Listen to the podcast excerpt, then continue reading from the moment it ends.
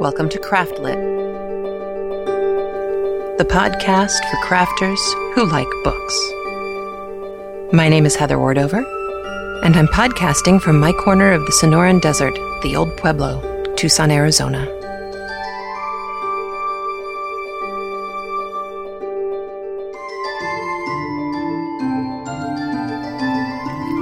Episode 116. Who knew? This episode of Craftlit is brought to you by Knitting Out Loud. Listen while you knit. Carolina Homespun at carolinahomespun.com and the Golden Gate Fiber Institute at goldengatefiberinstitute.org. And from here on out, at least for a while, you will notice a new uh, advertisement placement. Uh, I have an actual advertiser now, yourdegree.com. You'll see the banner on my website. As you know, all things education are near and dear to my heart, and I liked the kind of clearinghouse nature of yourdegree.com and also the fact that so, so many of us are in situations where it is nigh on impossible to get higher education in a conventional manner, uh, both because of time commitments and actual physical location constraints. And I like the idea that there's somewhere you can go to find out more about how to use the interweb to your best advantage. So, you will be hearing more from them in the future.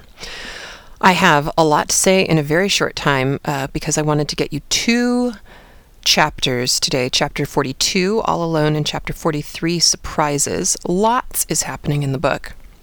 But I also need to send out some thank yous. The first thank you is to Laura Ricketts, who sent me a book and a fabulous card with this gorgeous picture of her daughter spinning. She got to go to Rhinebeck, and oh, it was wonderful to get actual, you know, tangible proof that Rhinebeck happened even without me. It was very sad. I hope next year the economy is such that uh, more of us can be mobile and maybe have a little craftlit party up there in the Northeast where it's cold and wet and rainy. It's cooler here. It's 70, which our listener Shannon in South Dakota is having an ice storm today. She she texted me and I thought, "Oh, yeah, it's going to be 80 here on Thursday." So that kind of puts it all into perspective. Really, positively, I would like to have a little weather. There is something wrong with having this much sunshine. But we have a winner for the month of October.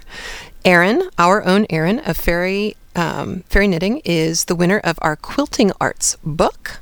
I choose you guys at random, so there it is. I I just kind of feel like the universe does what it does with my closed eyes and my hand in a bag of names.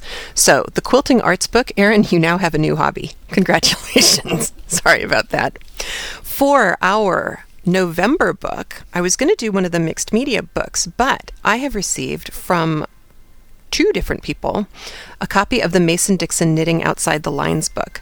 This is a wonderful, wonderful book, and rather than do something inappropriate with it, I would like to turn this around and turn it into a incentive for you, the listeners. So, the November book. If you donate during the month of November, you will be in the running for the Mason Dixon Knitting Outside the Lines book. This is the hardcover edition.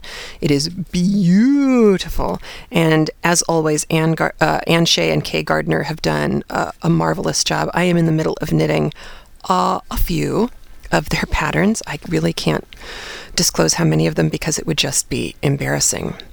I continue to paint. The painting thing is going pretty well. I'm getting cards ready for the Tucson Museum of Art show. Our Spinning and Weaving Guild always has a booth there, and we all sell stuff. And then the the guild takes a cut of whatever we sell. And I asked if there was any reason why I couldn't sell note cards. So I'm selling the little watercolor postcards and the larger 5x7 watercolor cards that I've either painted directly onto or I am archivally pasting um, a 4x6 print onto, or I am doing any one of another six different permutations of possibilities to get said watercolors onto said card stock paper, deckle edged cardstock. So I'm very excited about that. I have no idea how this will go, but it's, you know, something new, keeps us interested. I am also busy as a bee working away on my novel. This year, The novel's actually happening. I am around 30,000 words, which is way ahead of the game, but that's because I had really outlined a lot. And so a lot of this has been kind of typing rather than really thinking and writing. So we'll see what happens when I run out of notes.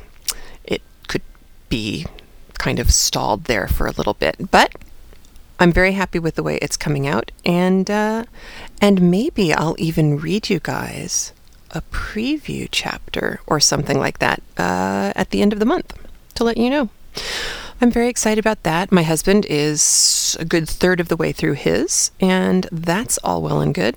Dogs are good, boys are fine. Uh, Halloween included a run to the emergency room. Those of you who get my Twitter feed probably saw that. Uh, thing two tripped on the second set of stairs that we came to. That was the second house, and uh, opened up his chin. He was about 30 seconds away from getting the lidocaine shot for stitches when another doctor walked into the room and said, That's ridiculous. We can do this with glue. So they glued his chin shut. We've had, let's see, we've had emergency room, we've had coxsackie, we've had uh, long trips, we've had dinners with my grandfather, who is in various states of Compos Mentis. It has been a very interesting couple of weeks. So I am sorry that I have not been here. It has just been insane. And the, the problem really wasn't finding the time to podcast, it was finding the time to podcast when the house was quiet. I couldn't actually get to a quiet room for a long time. Which is frustrating because these chapters, the chapters that we're going to do today, this chapter 42 is one of my favorites. Because remember way back in the day when I said, I think I'm going to do Little Women next because people will be surprised about how current it is. I know because I've been watching the Ravelry notes go back and forth, and I'm I know because I get emails from you that you've already noticed how how very, very many chapters apply to us today. This one about Jo, I just find myself feeling so much in tune with her in this chapter because because she's feeling sorry for herself. And she does kind of you know kick herself into gear and say oh mm, mm, mm, but she's alone Marmee has their father, and Amy has her art, and Meg has her kids, and Jo's alone.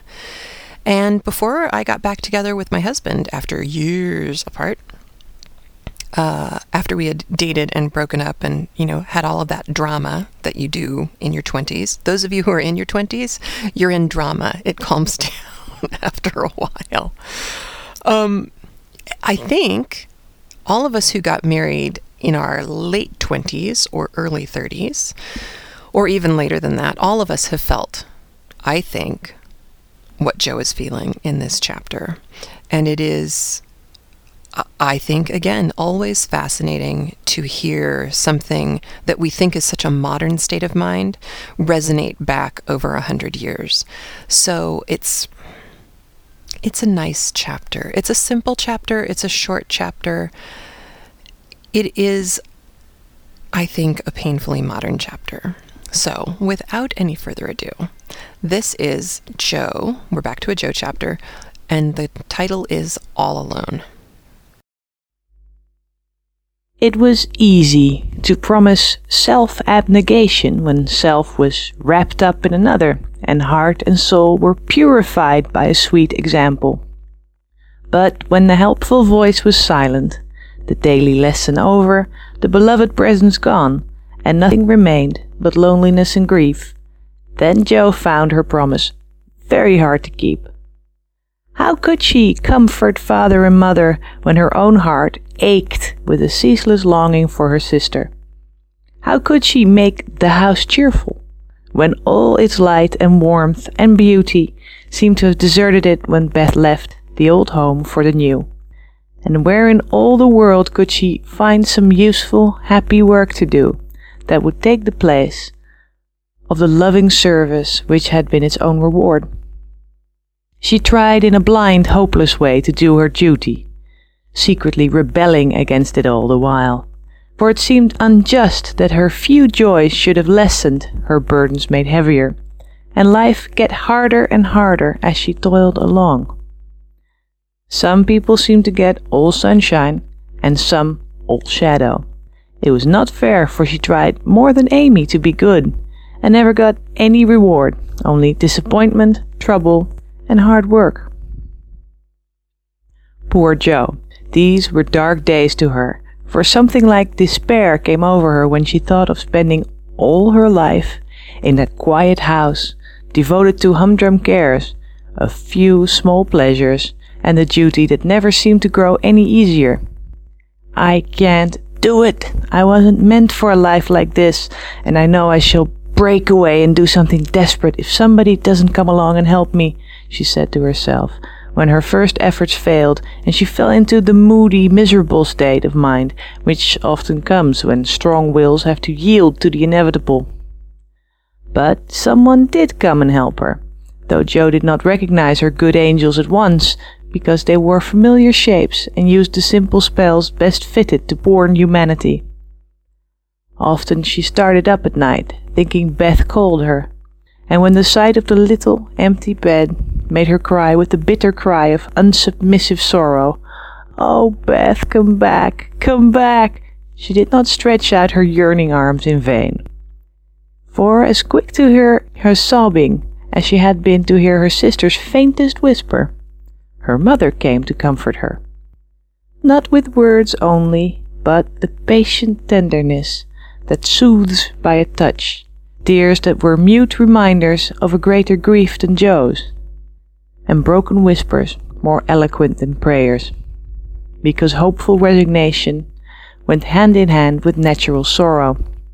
Sacred moments when heart talked to heart in the silence of the night, turning affliction to a blessing which chastened grief and strengthened love.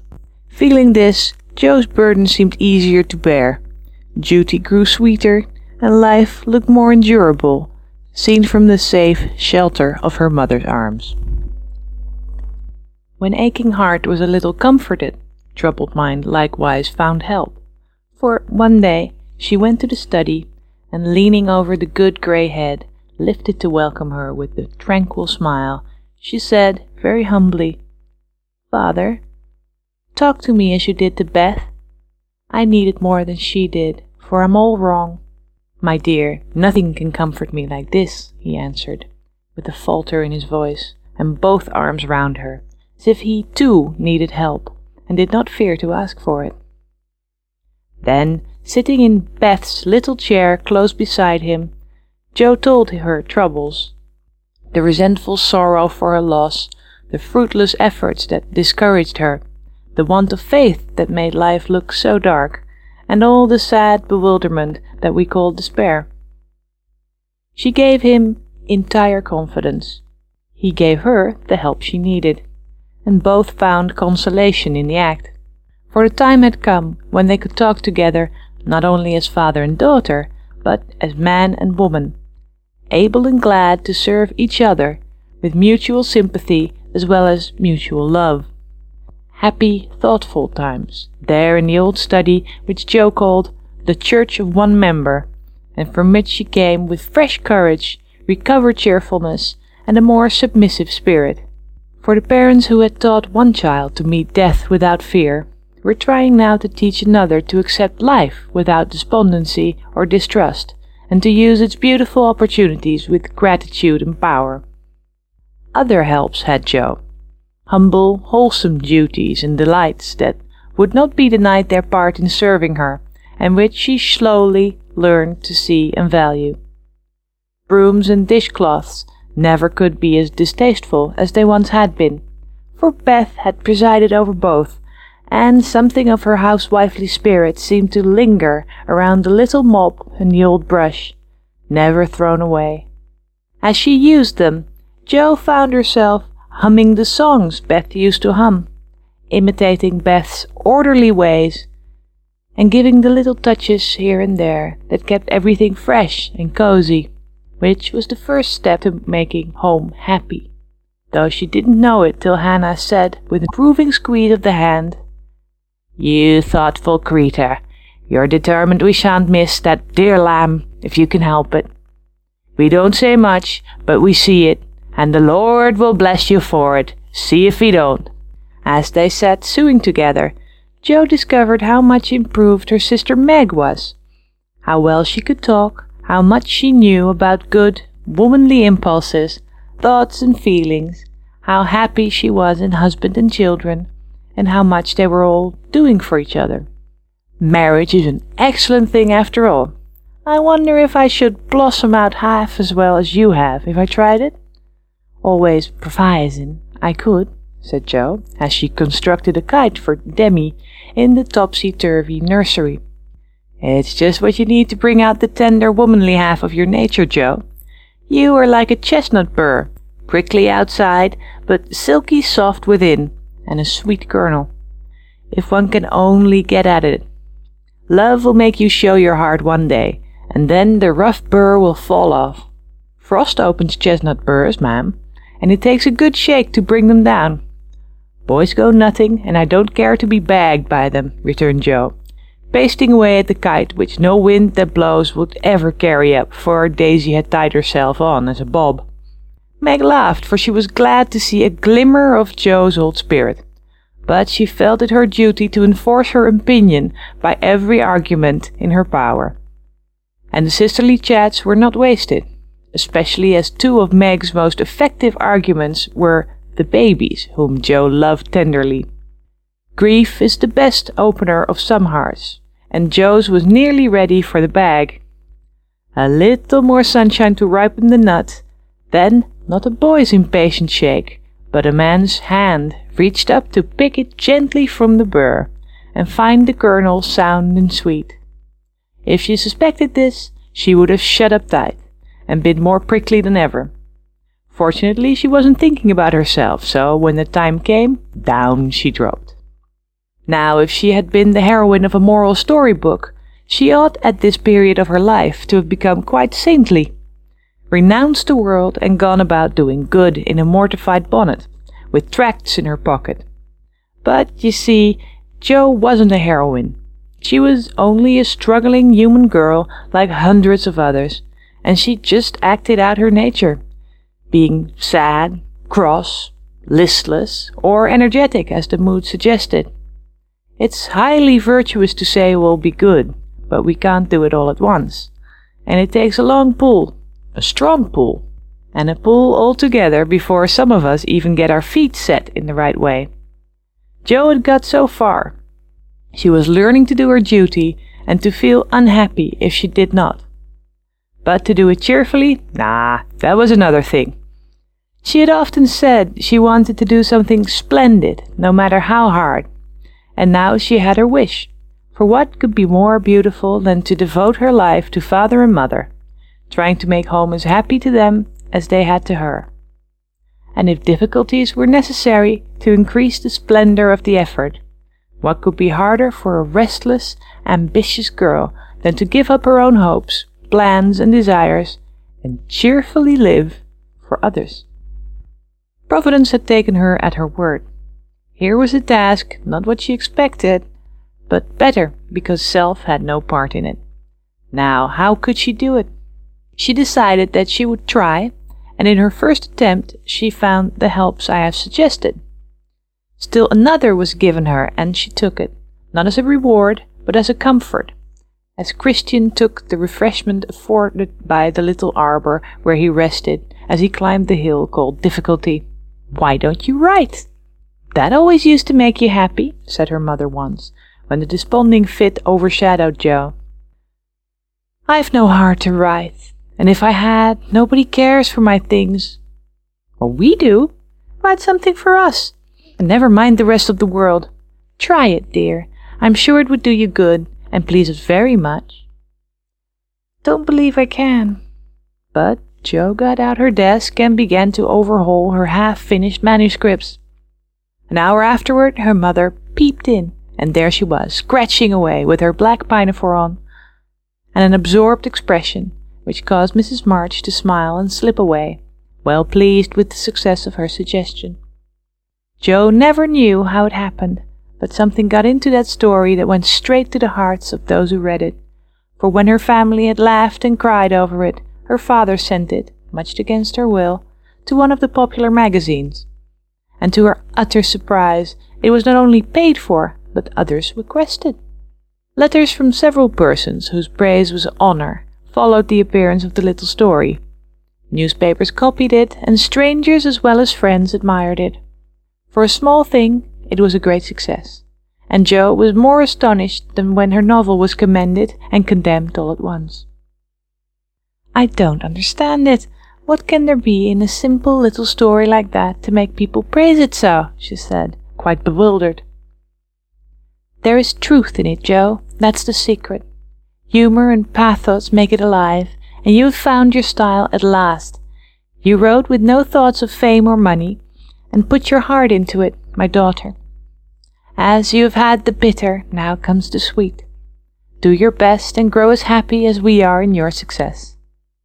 If there's anything good or true in what I write, it isn't mine. I owe it all to you and Mother and Beth, said Jo, more touched by her father's words than by any amount of praise from the world.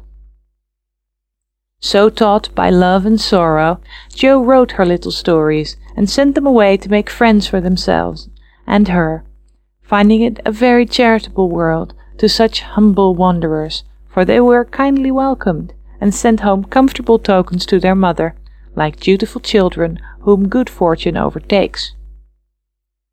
When Amy and Laurie wrote of their engagement, Mrs. March feared that Jo would find it difficult to rejoice over it, but her fears were soon set at rest. For though Jo looked grave at first, she took it very quietly, and was full of hopes and plans for the children before she read the letter twice. It was a sort of written duet wherein each glorified the other in lover like fashion, very pleasant to read and satisfactory to think of, for no one had any objection to make.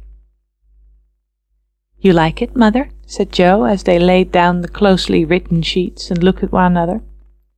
Yes, I hoped it would be so ever since Amy wrote that she had refused Fred. I felt sure then that something better than what you call the mercenary spirit had come over her, and a hint here and there in her letters made me suspect that love and Laurie would win the day. How sharp you are, Marmee, and how silent! You never said a word to me. Mothers have need of sharp eyes and discreet tongues when they have girls to manage. I was half afraid to put the idea into your head, lest you should write and congratulate them before the thing was settled. I am not the scatterbrain I was, you may trust me. I'm sober and sensible enough for anyone's confidant now. So you are, my dear, and I should have made you mine, only I fancied it might pain you to learn that your Teddy loved someone else. Now, mother, did you really think I could be so silly and selfish after I'd refused his love when it was freshest, if not best? I knew you were sincere then, Jo, but lately I have thought that if he came back and asked again, you might perhaps feel like giving another answer. Forgive me, dear, I can't help seeing that you are very lonely, and sometimes there is a hungry look in your eyes that goes to my heart. So I fancied that your boy might fill the empty place if he tried now. No, mother, it is better as it is, and I'm glad Amy has learned to love him. But you are right in one thing. I am lonely, and perhaps if Teddy had tried again, I might have said yes. Not because I love him any more, but because I care more to be loved than when he went away. I'm glad of that, Jo, for it shows you are getting on. There are plenty to love you, so try and be satisfied with father and mother, sisters and brothers, friends and babies, till the best lover of all comes to give you your reward. Mothers are the best lovers in the world, but I don't mind whispering to Marmee that I'd like to try all kinds. It's very curious, but the more I try to satisfy myself with all sorts of natural affections, the more I seem to want. I'd no idea hearts could take in so many. Mine is so elastic it never seems full now and I used to be quite contented with my family. I don't understand it. I do, and Mrs. March smiled her wise smile as Jo turned back the leaves to read what Amy said of Laurie. It is so beautiful to be loved as Laurie loves me.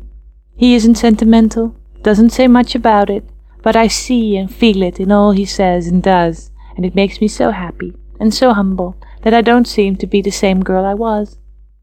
I never knew how good and generous and tender he was till now, for he lets me read his heart, and I find it full of noble impulses and hopes and purposes, and I'm so proud to know it's mine. He says he feels as if he could make a prosperous voyage now, with me aboard as mate, and lots of love for ballast.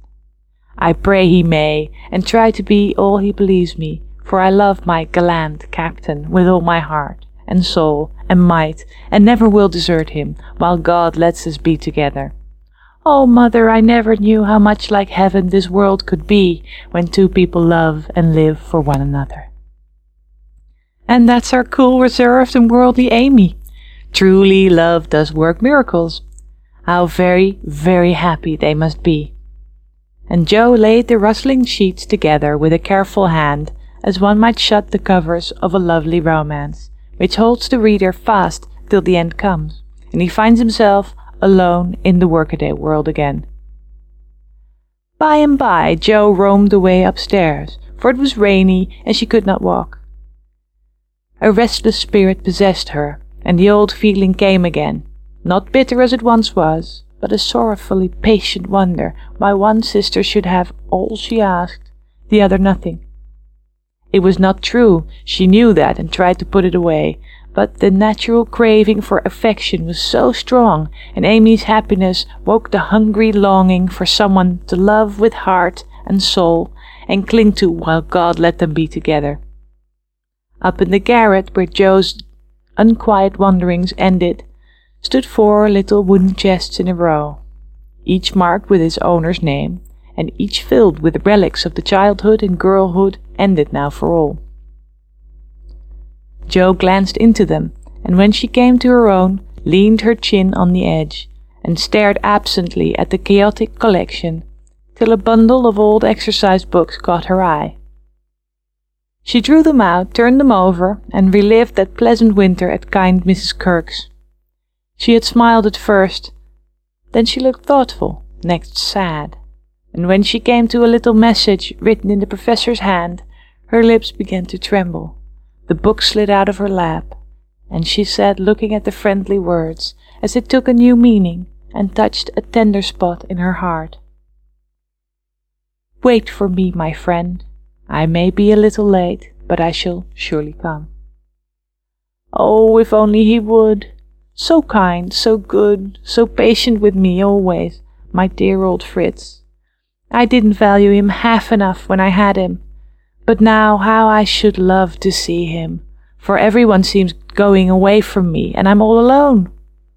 And holding the little paper fast, as if it were a promise yet to be fulfilled, Jo laid her head down on a comfortable rag bag and cried, as if in opposition to the rain pattering on the roof. Was it all self pity, loneliness, or low spirits? Or was it the waking up of a sentiment which had bided its time as patiently as its inspirer? Who shall say? End of chapter 42. Which reminds me, my sister got engaged to her German. My mom is actually over in Berlin right now and uh, celebrating with the two of them. They are engaged, and who knows when they're going to actually get married because they're both either finishing or have just finished their PhDs and are looking for work, which you can imagine in this current climate. it's a bit of a challenge. So we don't even know what country they're going to wind up living in, but we are all very, very happy. So since I had started off uh, at the beginning of this calendar year saying, oh, I wonder if they're going to get engaged, they are now. I thought I should tell you. So the self pity thing, all of that, been there, done that, walked that walk, talked that talk, passed it happily, and on to new things. So, chapter 43 is called Surprises. And, and especially following the last chapter, I find this one to be one that is uh, extremely satisfying. It, it reminds you, well, it reminds me an awful lot of the first book, uh, the first half of, of Little Women. It's kind of the coming together of all of the main players once again, of course, with the absence of Beth, which is deeply felt. And I did find myself tearing up uh, a number of times when I listened to both chapter 42 and this chapter, chapter 43, which I think is right and appropriate uh, when you've when you've lost a, a character that's so loved. And um, so many of you have, have written in and, and written posts or letters that I've I've read on the podcast about Beth's importance and Beth's place in the novel, and Beth's place in the novel when we look at it in a modern context, and um, and so I, I do think that it's appropriate that there is some melancholy in this chapter, which is otherwise a very happy one, and it's called Surprises. I think there's probably a reason why Alcott follows 42 with 43, and um, and it does us a world of good to remember that as hard as it is, life goes on. It just doesn't do it right away, and that that's the hard part. So uh, I'm going to turn you over to chapter 43 Surprises. Jo was alone in the twilight, lying on the old sofa, looking at the fire and thinking. It was her favorite way of spending the hour of dusk. No one disturbed her, and she used to lie there on Beth's little red pillow, planning stories, dreaming dreams, or thinking tender thoughts of the sister who never seemed far away. Her face looked tired, grave, and rather sad, for tomorrow was her birthday, and she was thinking how fast the years went by, how old she was getting, and how little she seemed to have accomplished. Almost twenty five, and nothing to show for it. Jo was mistaken in that. There was a good deal to show, and by and by she saw and was grateful for it. An old maid, that's what I'm to be. A literary spinster, with a pen for a spouse, a family for children, and twenty years hence a morsel of fame, perhaps, when, like poor Johnson, I'm old and can't enjoy it, solitary and can't share it independent and don't need it. Well, I needn't be a sour saint nor a selfish sinner. And, I dare say, old maids are very comfortable when they get used to it. But. And there Jo sighed, as if the prospect was not inviting. It seldom is, at first, and thirty seems the end of all things to five and twenty. But it's not as bad as it looks, and no one can get on quite happily if one has something in oneself to fall back upon. At twenty five, girls begin to talk about being old maids, but secretly resolve that they never will be. At thirty, they say nothing about it, but quietly accept the fact, and if sensible, console themselves by remembering that they have twenty more useful, happy years in which they may be learning to grow old gracefully. Don't laugh at the spinsters, dear girls, for often very tender, tragic romances are hidden away in the hearts that beat so quietly under the sober gowns, and many silent sacrifices of youth, health, ambition, love itself make the faded faces beautiful in God's sight. Even the sad, sour sisters should be kindly dealt with, because they have missed the sweetest part of life, if for no other reason. And looking at them with compassion, not contempt, girls in their bloom should remember that they too may miss the blossom time, that rosy cheeks don't last forever, that silver threads will come in the bonny brown hair and that by and by kindness and respect will be as sweet as love and admiration now. Gentlemen, which means boys, be courteous to the old maids, no matter how poor and plain and prim, For the only chivalry worth having is that which is the readiest to pay deference to the old, protect the feeble, and serve womankind regardless of rank, age, or color. Just recollect the good aunts who have not only lectured and fussed, but nursed and petted, too often without thanks, the scrapes they have helped you out of, the tips they have given you from their small store, the stitches the patient old fingers have set for you, the steps the willing old feet have taken, and gratefully pay the dear old ladies the little attentions that women love to receive as long as they live. The bright eyed girls are quick to see such traits and will like you all the better for them. And if death, almost the only power that can part mother and son, should rob you of yours, you will be sure to find a tender welcome and maternal cherishing from some Aunt Priscilla, who has kept the warmest corner of her lonely old heart for the best nevy in the world. Jo must have fallen asleep, as I dare say my reader has during this little homily, for suddenly Laurie's ghost seemed to stand before her. A substantial, lifelike ghost leaning over her with the very look he used to wear when he felt a good deal and didn't like to show it. But like Jenny in the ballad, she could not think it he, and lay staring up at him in startled silence till he stooped and kissed her. Then she knew him and flew up, crying joyfully, Oh, my Teddy! Oh, my Teddy! Dear Jo, you are glad to see me then? Glad? My blessed boy, words can't express my gladness. Where's Amy? Your mother has got her down at Meg's. We stopped there by the way, and there was no getting my wife out of their clutches. Your what? cried Jo, for Laurie uttered those two words with an unconscious pride and satisfaction which betrayed him. Oh, the dickens, now I've done it! And he looked so guilty that Jo was down on him like a flash. You've gone and got married. Yes, please, but I never will again. And he went down upon his knees with a penitent clasping of hands and a face full of mischief, mirth, and triumph. Actually married? Very much so, thank you. Mercy on us! What dreadful thing will you do next? And Jo fell into her seat with a gasp. A characteristic, but not exactly complimentary congratulation, returned Laurie, still in an abject attitude, but beaming with satisfaction. What can you expect when you take one's breath away, creeping in like a burglar and letting cats out of bags like that? Get up, you ridiculous boy, and tell me all about it.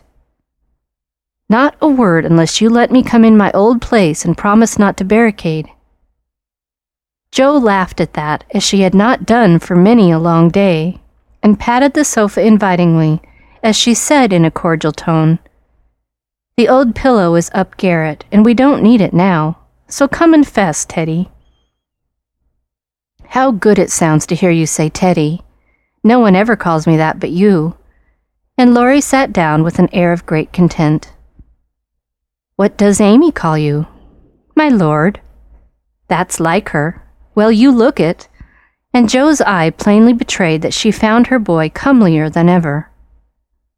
The pillow was gone, but there was a barricade nevertheless, a natural one raised by time, absence, and change of heart. Both felt it, and for a minute looked at one another as if that invisible barrier cast a shadow over them.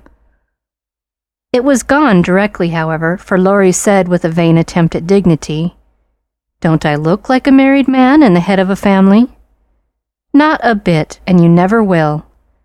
You've grown bigger and bonnier, but you are the same scapegrace as ever.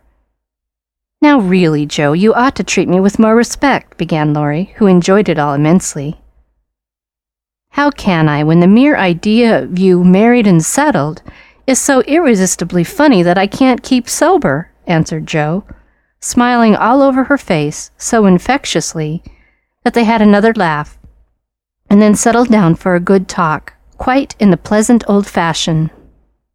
It's no use your going out in the cold to get Amy, for they are all coming up presently. I couldn't wait. I wanted to be the one to tell you the grand surprise, and have first skim, as we used to say when we squabbled about the cream. Of course you did, and spoiled your story by beginning the wrong end. Now start right and tell me how it all happened. I'm pining to know. Well, I did it to please Amy, began Laurie with a twinkle that made Jo exclaim. Fib number one. Amy did it to please you. Go on and tell the truth if you can, sir. Now she's beginning to marmot. Isn't it jolly to hear her? said Laurie to the fire, and the fire glowed and sparkled as if it quite agreed. It's all the same, you know, she and I being one. We planned to come home with the Carrolls a month or more ago, but they suddenly changed their minds and decided to pass another winter in Paris. But Grandpa wanted to come home. He went to please me, and I couldn't let him go alone. Neither could I leave Amy. And Mrs. Carroll had got English notions about chaperones and such nonsense, and wouldn't let Amy come with us.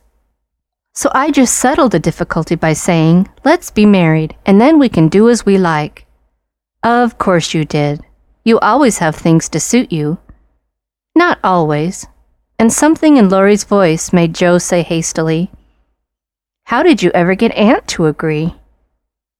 It was hard work, but between us we talked her over, for we had heaps of good reasons on our side.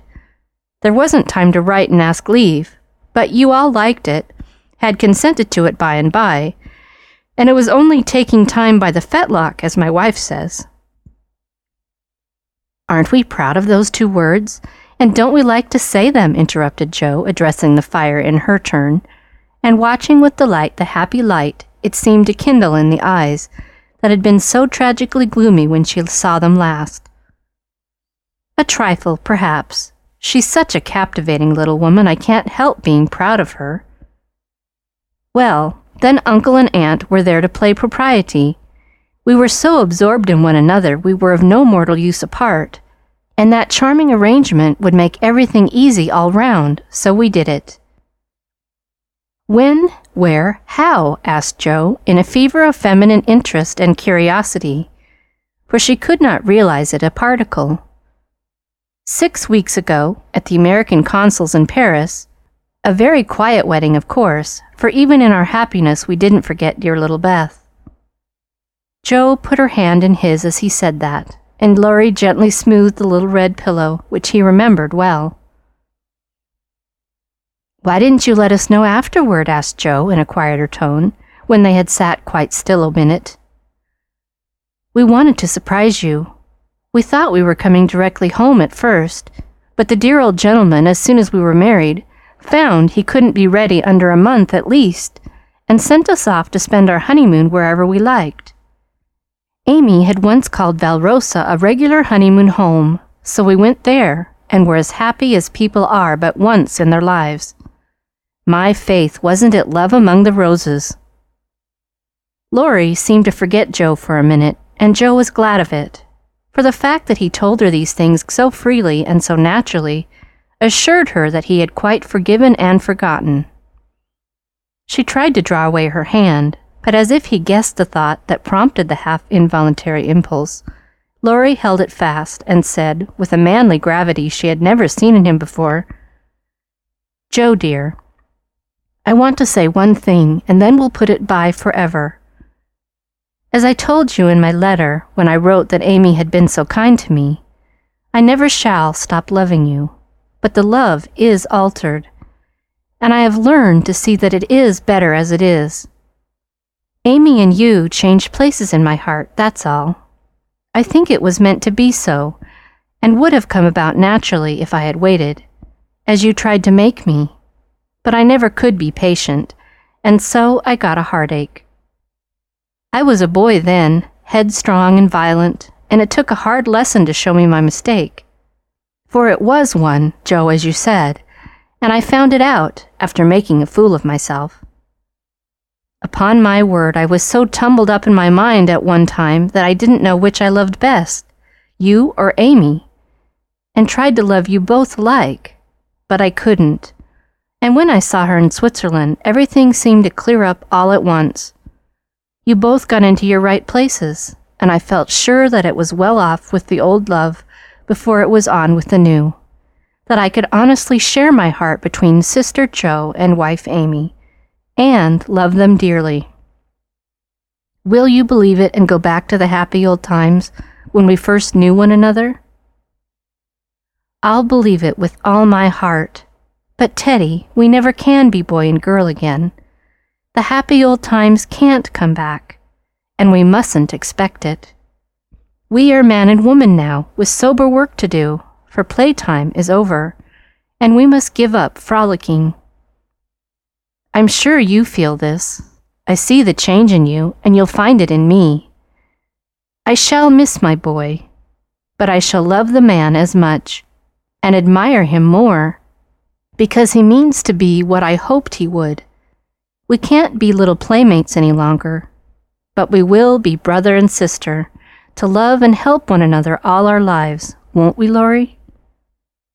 He did not say a word, but took the hand she offered him and laid his face down on it for a minute, feeling that out of the grave of a boyish passion there had risen a beautiful, strong friendship to bless them both.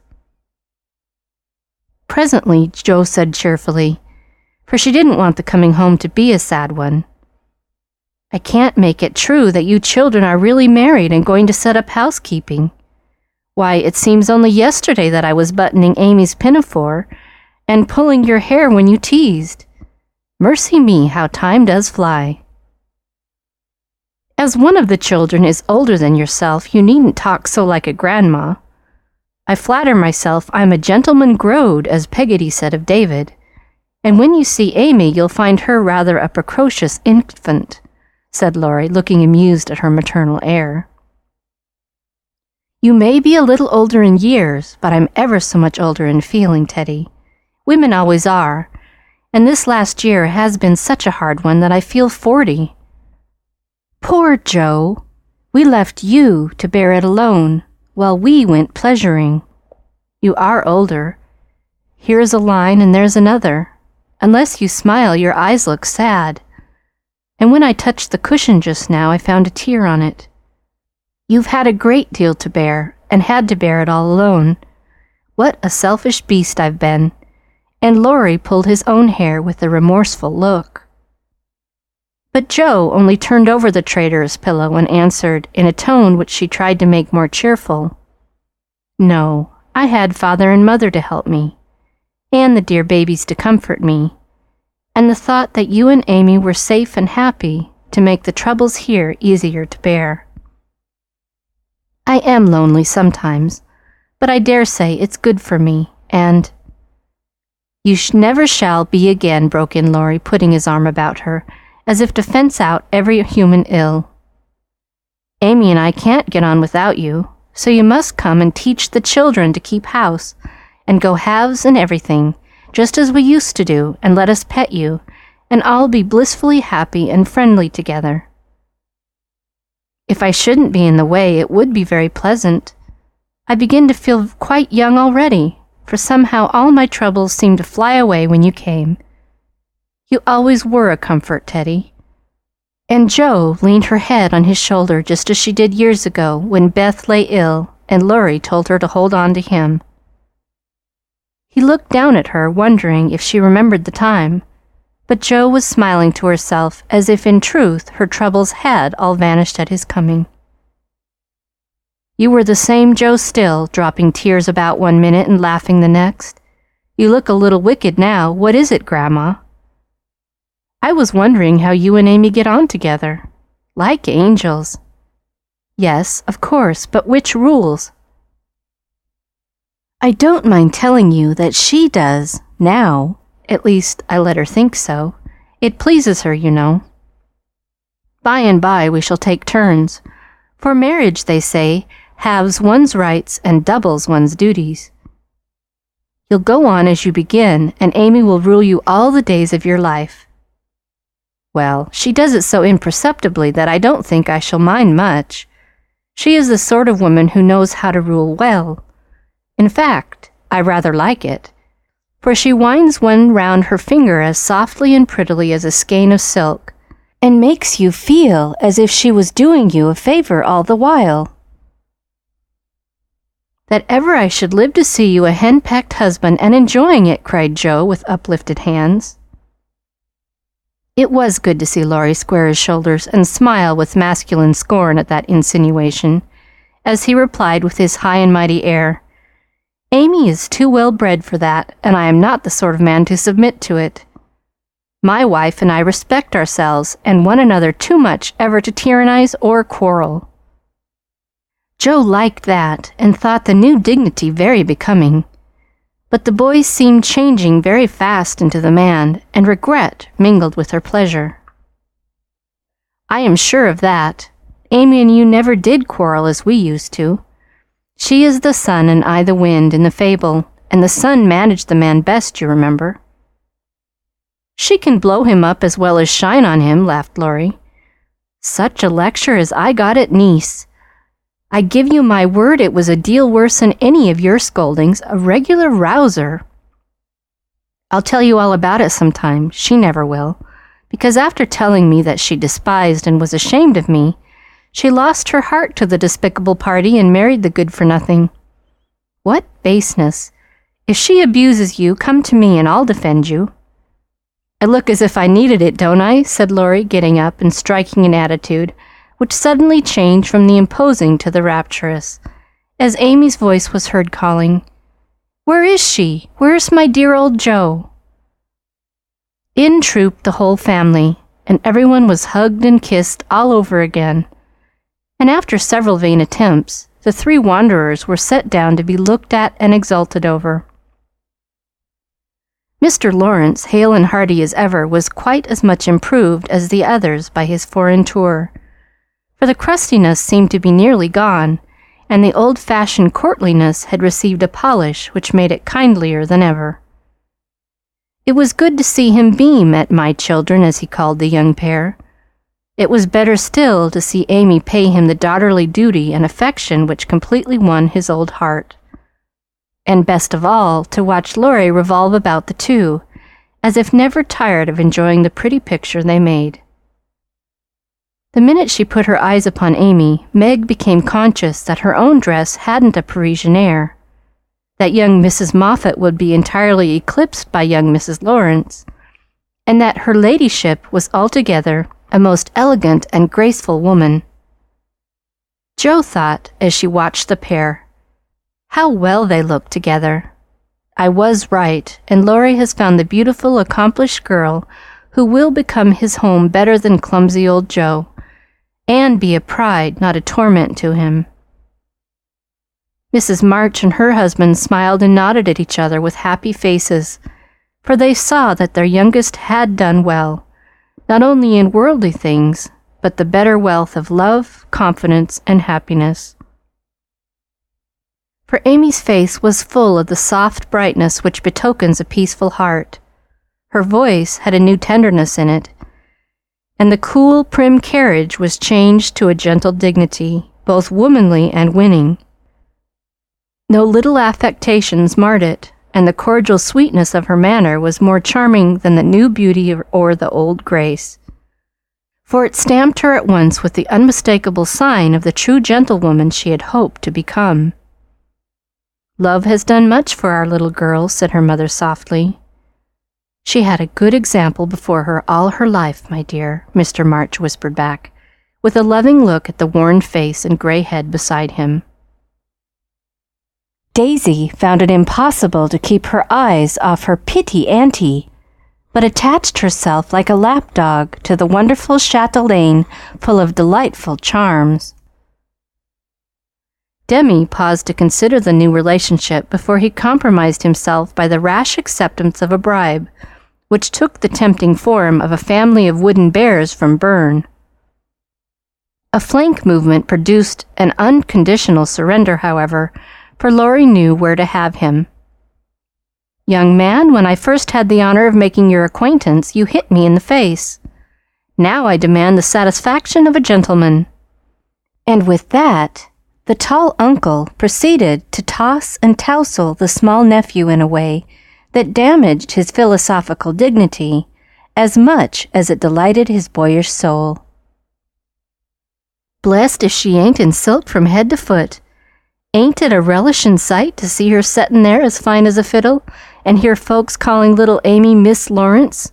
muttered old Hannah, who could not resist frequent peeks through the slide as she set the table in a most decidedly promiscuous manner. Mercy on us, how they did talk! First one, then the other, then all burst out together, trying to tell the history of three years in half an hour. It was fortunate that tea was at hand to produce a lull and provide refreshment, for they would have been hoarse and faint if they had gone on much longer. Such a happy procession as filed away into the little dining room. Mr. March proudly escorted Mrs. Lawrence. Mrs. March as proudly leaned on the arm of my son. The old gentleman took Jo with a whispered, You must be my girl now, and a glance at the empty corner by the fire that made Jo whisper back, I'll try to fill her place, sir. The twins pranced behind, feeling that the millennium was at hand for everyone was so busy with the newcomers that they were left to revel at their own sweet will, and you may be sure they made the most of the opportunity. Didn't they steal sips of tea, stuff gingerbread ad libitum, get a hot biscuit apiece? And as a crowning trespass, didn't they each whisk a captivating little tart into their tiny pockets, there to stick and crumble treacherously? teaching them that both human nature and a pastry are frail?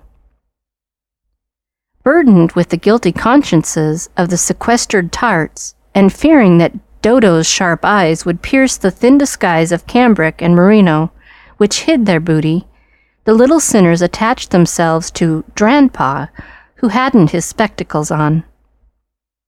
Amy, who was handed about like refreshments, returned to the parlor on Father Lawrence's arm.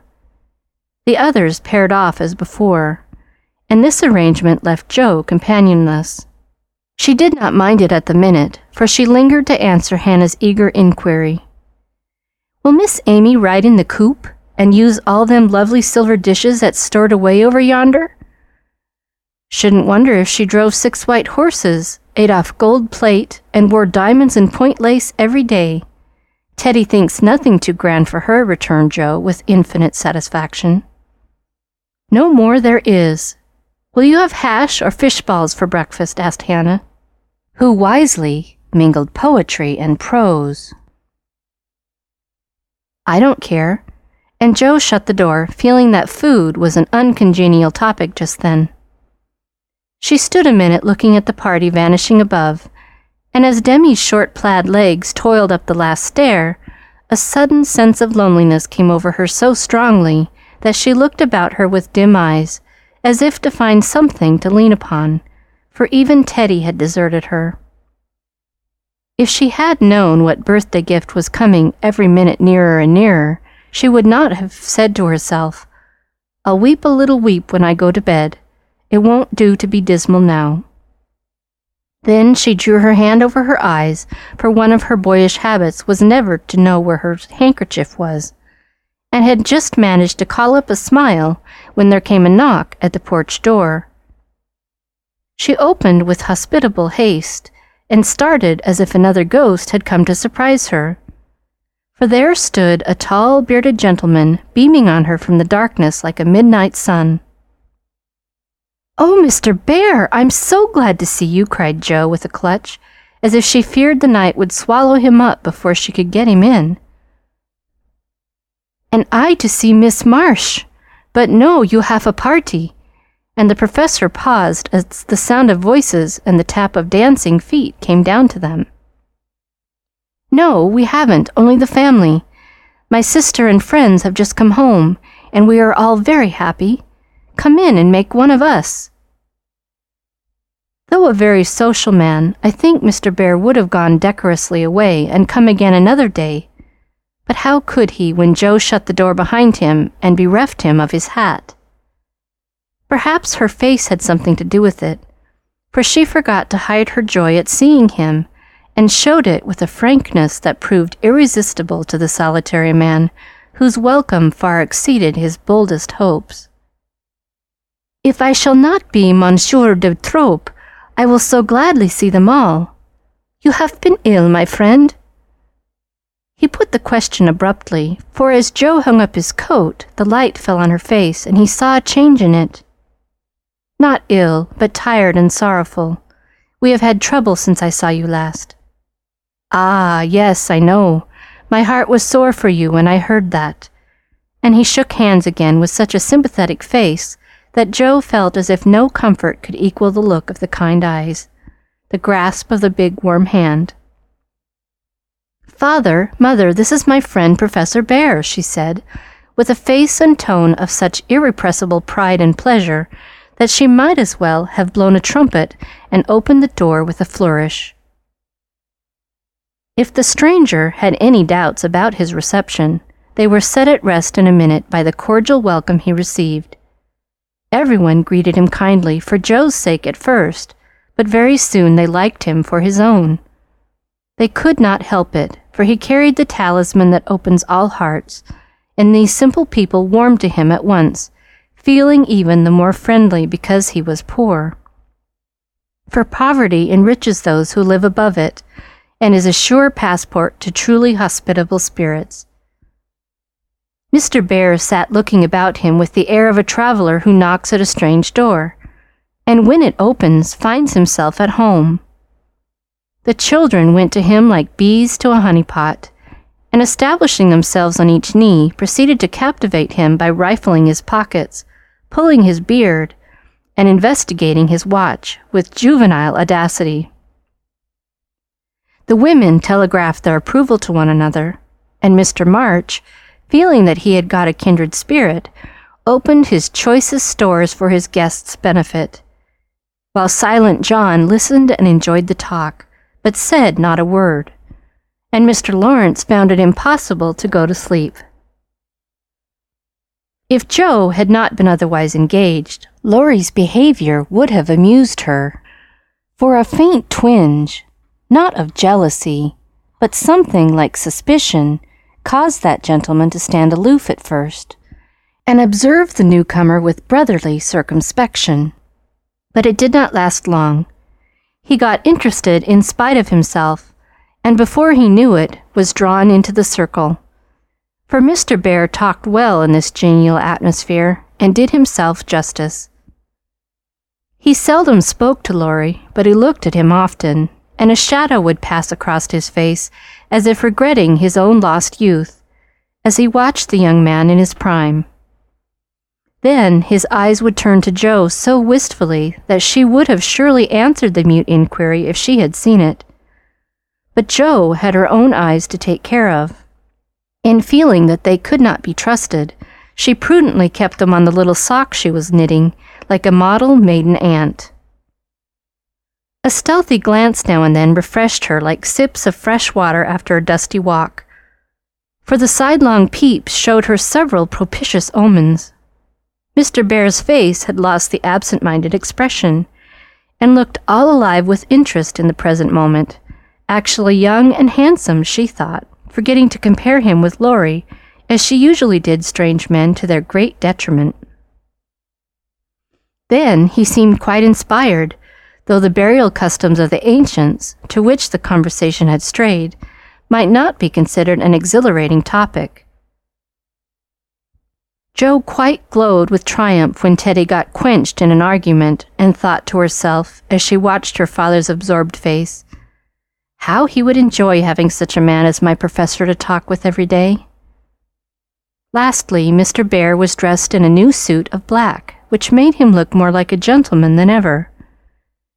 His bushy hair had been cut and smoothly brushed, but didn't stay in order long, for in exciting moments he rumpled it up in the droll way he used to do, and Jo liked it rampantly erect better than flat, because she thought it gave his fine forehead a Jove like aspect. Poor Jo, how she did glorify that plain man as she sat knitting away so quietly yet letting nothing escape her, not even the fact that Mr. Bhaer actually had gold sleeve buttons in his immaculate wristbands. Dear old fellow, he couldn't got himself up with more care if he'd have been going a wooing, said Jo to herself. And then a sudden thought, born of the words, made her blush so dreadfully that she had to drop her ball and go down after it to hide her face. The maneuver did not succeed as well as she had expected, however, for though just in the act of setting fire to a funeral pyre, the professor dropped his torch, metaphorically speaking, and made a dive after the little blue ball. Of course, they bumped their heads smartly together, saw stars, and both came up flushed and laughing without the ball to resume their seats, wishing they had not left them. Nobody knew where the evening went to, for Hannah skillfully abstracted the babies at an early hour, nodding like two rosy poppies, and Mr. Lawrence went home to rest. The others sat round the fire talking away, utterly regardless of the lapse of time, till Meg, whose maternal mind was impressed with a firm conviction that Daisy had tumbled out of bed, and Demi set his nightgown afire, studying the structure of matches, made a move to go. We must have our sing in the good old way, for we are all together again once more, said Jo, feeling that a good shout would be a safe and pleasant vent for the jubilant emotions of her soul. They were not all there, but no one found the words thoughtless or untrue, for Beth still seemed among them, a peaceful presence, invisible but dearer than ever since death could not break the household league that love made dissoluble. The little chair stood in its old place. The tidy basket, with the bit of work she left unfinished when the needle grew so heavy, was still on its accustomed shelf. The beloved instrument, seldom touched now, had not been moved, and above it Beth's face, serene and smiling as in the early days, looked down upon them, seeming to say, Be happy, I am here. Play something, Amy. Let them hear how much you have improved, said Laurie, with a pardonable pride in his promising pupil. But Amy whispered with full eyes as she twirled the faded stool. Not tonight, dear. I can't show off tonight. But she did show something better than brilliancy or skill, for she sang Beth's songs with a tender music in her voice which the best master could not have taught, and touched the listeners' hearts with a sweeter power than any other inspiration could have given her. The room was very still when the clear voice failed suddenly at the last line of Beth's favorite hymn. It was hard to say. Earth hath no sorrow that heaven cannot heal. And Amy leaned against her husband, who stood behind her, feeling that her welcome home was not quite perfect without Beth's kiss. Now we must finish with Mignon's song, for Mr. Bhaer sings that, said Jo, before the pause grew painful. And Mr. Bhaer cleared his throat with a gratified as he stepped into the corner where Jo stood, saying, You will sing it with me. We go excellently well together. A pleasing fiction, by the way, for Jo had no more idea of music than a grasshopper. But she would have consented if he had proposed to sing a whole opera and warbled away, blissfully regardless of time and tune. It didn't much matter, for Mr. Bhaer sang like a true German, heartily and well. And Jo soon subsided into a subdued hum that she might listen to the mellow voice that seemed to sing for her alone. Knowst thou the land where the citron blooms? used to be the professor's favorite line, for das Land meant Germany to him. But now he seemed to dwell with peculiar warmth and melody upon the words, There or there might I with thee, O my beloved, go. And one listener was so thrilled by the tender invitation that she longed to say she did know the land and would joyfully depart thither whenever he liked. The song was considered a great success, and the singer retired covered with laurels.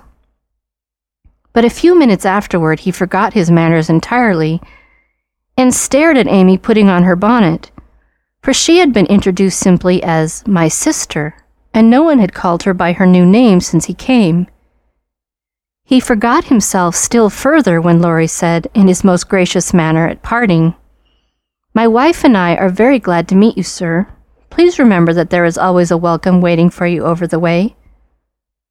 Then the professor thanked him so heartily and looked so suddenly illuminated with satisfaction that Laurie thought him the most delightfully demonstrative old fellow he ever met. I too shall go, but I shall gladly come again, if you will give me leave, dear madame, for a little business in the city will keep me here some days. He spoke to Mrs. March, but he looked at Jo and the mother's voice gave as cordial an assent as did the daughter's eyes. For Mrs. March was not so blind to her children's interests as Mrs. Moffat supposed.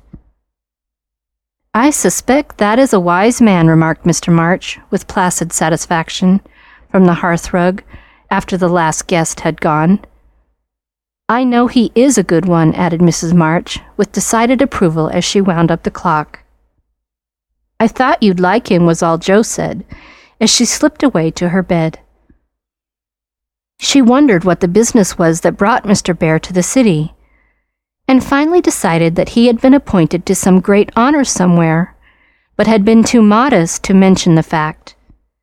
If she had seen his face when safe in his own room, he looked at the picture of a severe and rigid young lady with a good deal of hair who appeared to be gazing darkly into futurity, it might have thrown some light upon the subject, especially when he turned off the gas and kissed the picture in the dark.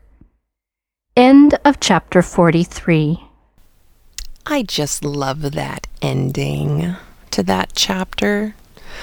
And I also, I don't know, those of you who are married, when you were when you first met the man that you chose to marry did you go through this thing that Jo is going through where you really really wanted him to meet your parents because you knew that they would like him i wonder I wonder if that's something that still goes on. I always thought that I was rather old fashioned for having gone through that, but it was very, very important to me that at some point soon my husband meet my family um, before he was my husband. I don't know what that impulse is. If it's because you want him to be part of your family, you know, the extended family, or if it's approval that you're looking for, or if it's because you've found something so wonderful that you want to share it with the people who are most important to you, or something else entirely. But I'm curious to know from you if you went through it too. It is a curious thing now that I'm thinking about it because you spend so much of your your teens and your 20s trying to prove that you are different and you are your own person and you are separate from your parents. And then when this big thing happens, that's where you go back to. I suppose that's kind of the point of family, isn't it? That it's supposed to be that place that you have to strike out from. And then it's the safe place that you go back to when you need to touch back and make sure that everything's okay. Speaking of everything okay, I hope everything is okay with you. It has been, as we know, quite an adventurous couple of weeks between Halloween and the election and a new president breaking ground right, left, and center. Uh, I hope us all a safe and peaceful and prosperous four more years or four new years. And uh, I hope you all continue to be well during this week that's coming up. I don't anticipate that I will have any more lapses. So don't forget that this month, the incentive is Mason Dixon Knitting Outside the Lines for anyone who donates during the month of November. Library is available on the show notes page at craftlit.blogspot.com. And I think that's it for me. I am going to go write a novel. Have a great week. I'll talk to you soon. Bye. Please remember to support the people who support Craftlit. Please go to Knitting Out Loud. Listen while you knit. Carolina Homespun at carolinahomespun.com and the Golden Gate Fiber Institute.org.